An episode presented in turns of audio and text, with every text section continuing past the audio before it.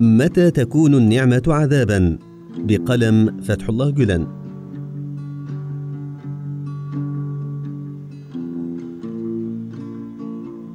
ثمة رعاية واسعة وعناية فريدة في الكون تشمل أضعف المخلوقات وأعجزها إن أضعف الأحياء التي لا أيدي لها ولا أرجل تجد بكل سهولة ما تتغذى عليه في هذا العالم. وإذا ما استثنينا الإنسان الذي يسيء استخدام إرادته فلا تتناغم مع النظام الكوني سنرى بجلاء رعاية فائقة في الكون لأصغر المخلوقات وأعجزها وأضعفها. أجل إن استمرار الحياة في الخلية وتغذية الجنين في الرحم بأفضل صورة ثم تسخير الأم لخدمة الوليد وتوظيفها لتلبية أصغر حاجاته ببالغ الاهتمام وإطعام الأسماك في قيعان البحار والدود في بطون الفواكه بأفضل الطرق وتأمين رزق الأشجار غير القادرة على التحرك وتوفير رزق المرضى طريح الفراش وغيرها من آلاف الأمثلة الملموسة واقعا تؤكد وجود عناية لا نهاية لها وكرما لا حدود له.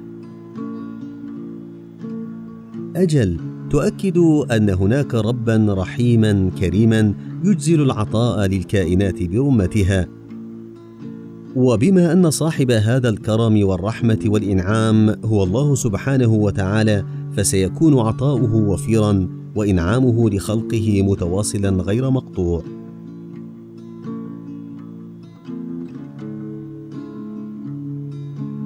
بيد أن هذا العطاء والإنعام يقتضي استمرار حياة الإنسان المتلقي لهذا الكرم والإحسان.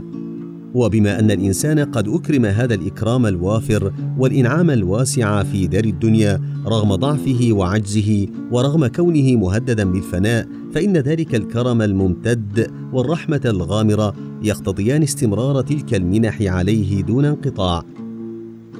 بيد أن الإنسان يلطم في هذه الدنيا ألف لطمة مقابل حبة عنب يأكلها يتذوق دون أن يشبع.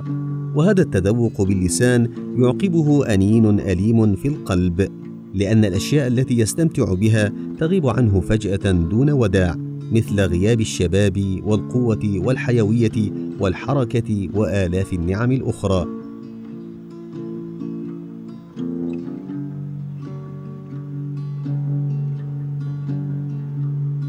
ومن ثم فالرحيم الذي أنعم على الإنسان وأجزل العطاء له لن يقلب المحبة عداوة واللذة عذابا والنعمة نقمة بحصر مننه وإحساناته في هذه الدنيا.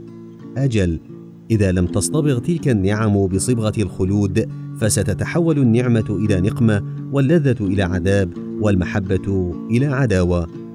اذا لا بد من عالم أبدي سرمدي تدوم فيه هذه النعم وتلك المكرمات.